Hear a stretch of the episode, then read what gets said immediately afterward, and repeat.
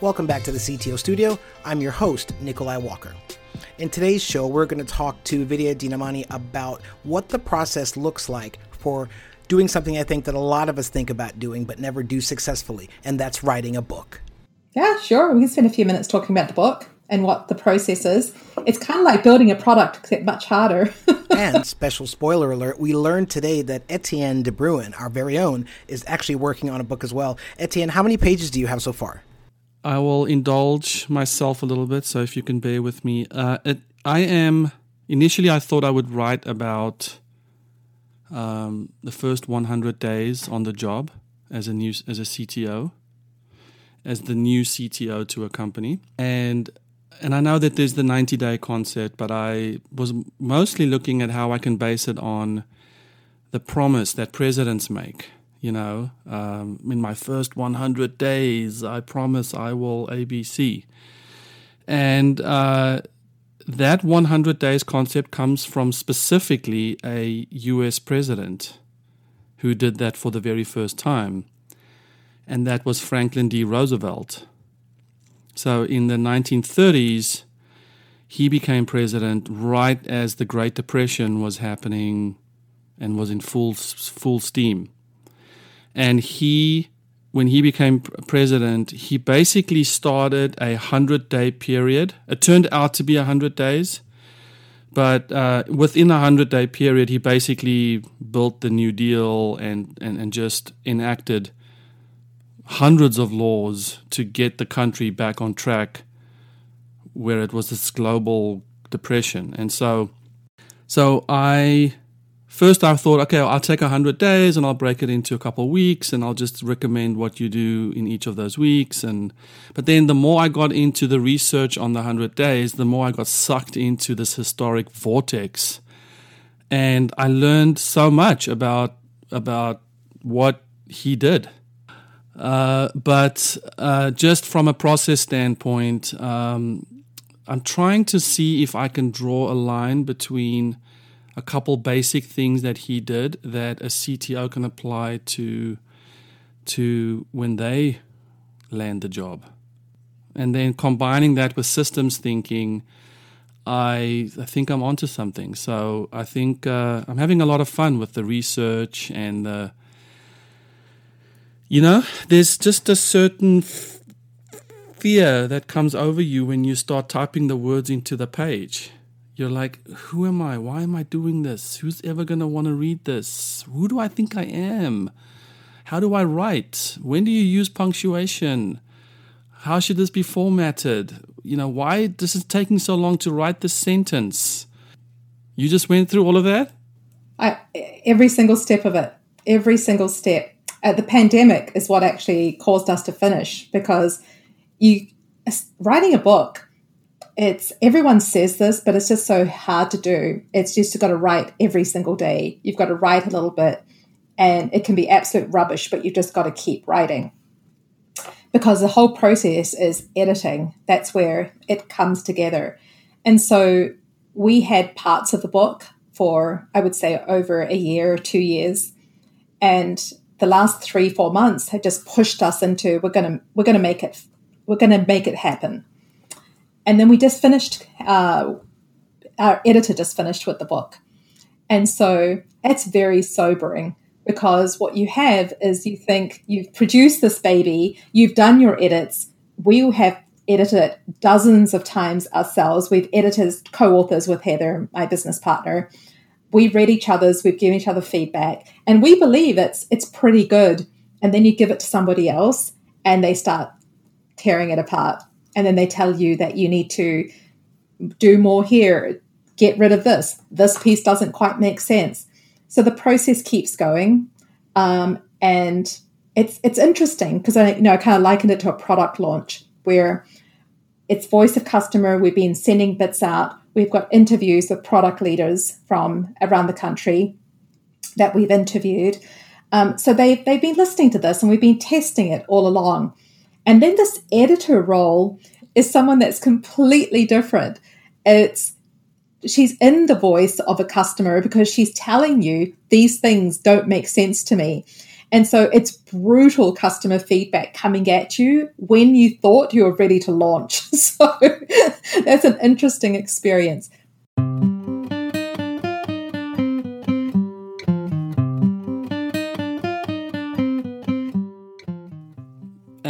Writing about products is kind of meta because you're writing about the thing that someone's giving you feedback on about the thing. So what's the what's the book about? The book is about there's it's called Groundwork. And we've coached probably over 200 companies at this point, all the way from startups up to Fortune 50. So we have interacted with so many different teams and so many different industries and so many different types of teams. And uh, we've always had a consistent approach to how you begin thinking about product. And so we've taken those three pieces, the three pillars, and the way we why we call it groundwork is there's no point even ideating or prototyping or getting ideas in front of customers until you have these three pieces in place. And so the analogy, if I'm, you know, we haven't quite picked one yet, but the analogy is you wouldn't plant without kind of getting your ground fertilized. You wouldn't build a building without creating a foundation. And so it's that piece. There's so much written about the art of product management, about how you think about how to build, what to build, um, all sorts of different sort of aspects of that. But this for us is where you start. It's it's ground zero, and so that's what we've talked about. So there's three pillars um, and it's around your core customer and, and how you define that and how you find that. It's the customer problem so that you understand how to think about a problem way before you want to build or have an idea. You understand that it's something that someone actually cares about, needs, and is willing to pay for, which is an important piece. So it's not just a great idea that someone says, that's really cool, but they're actually willing to pay for you. Um, and the third is how to think about needs. And so, this idea about moving from what you think is an idea or what you think is potentially a good solution into solving an unmet need.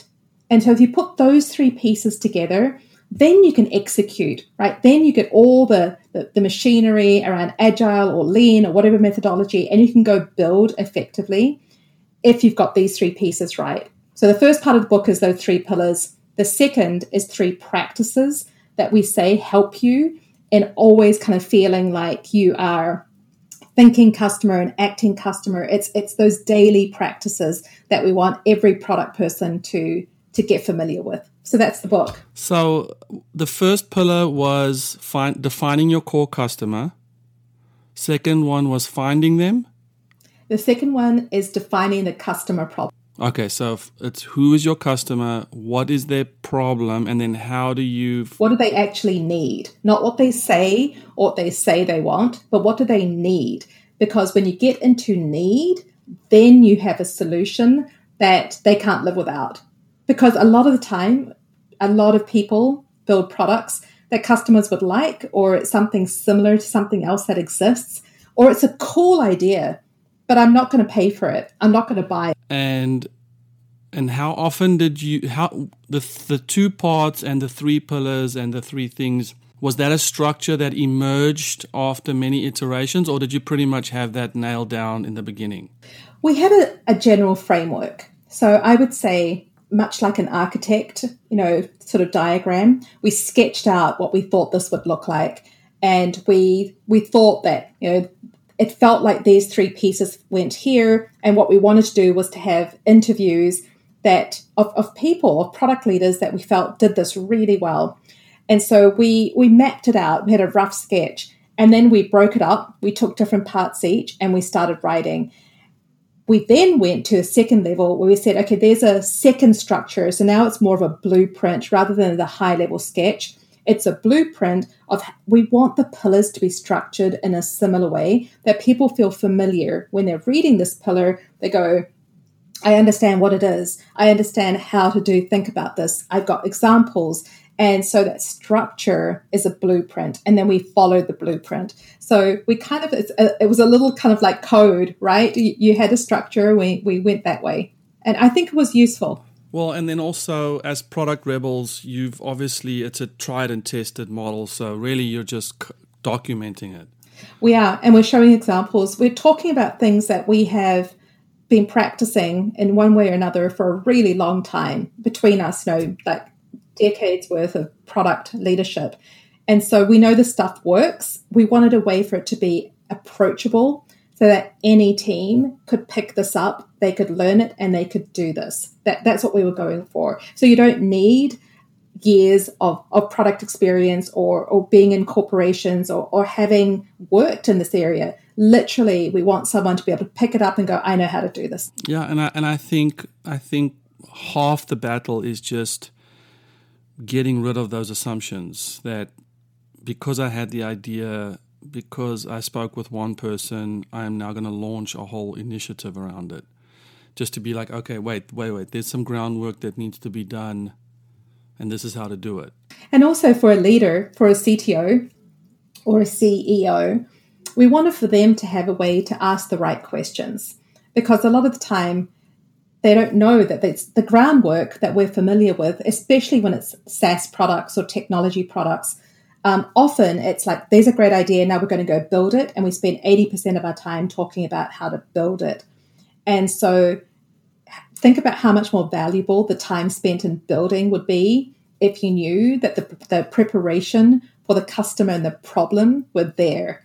Then I think is so much more effective. We want to increase everyone's chances of being successful in the market. So, uh, just to wrap up the book story, so find find finding an editor. So, so how many words did you write? And I think I read that around 50, 60 hundred thousand or less is basically where you want to land. Um, and then finding an editor, how, how was that? Is that the next step? You you basically finish the Google Doc and then you find someone to edit it. So yes, I think what you want is someone who you trust. So we interviewed different editors who had business experience, and then find someone that you want to work with. It's such a it's such an important part of your team because this person you're trusting to shape your words in a way that you think are you're going to like, you think are going to be right for your customer, and that you trust them. So that's that was a really um, that was an important part of the team. Then we had a designer. Uh, there's a designer for the cover. There's a designer for the layout. If you're thinking both for a print version and an ebook version, and then the biggest learning is the launch team. So we've hired someone who's managing the launch. And this is not a product launch where you would start and think about, I'm launching now, and then how am I going to get growth out of this? This is negative three months. So before you think about launching, you're breaking it up into how am I going to get the right attention? Who are the pre readers? How, who do I want to have testimonials from? How do I create buzz? and then you start creating some media pieces.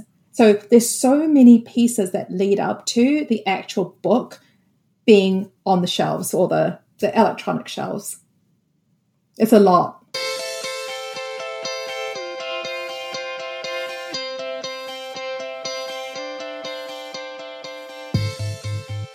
Thank you for joining me today here in the CTO studio. I would like to send a special shout out to Etienne de Bruin and Vidya Dinamani for working out and really detailing what it looks like to write a book. I know I was fascinated by it, and I, like I think a lot of you have thought about doing that. So appreciate you guys for both of that.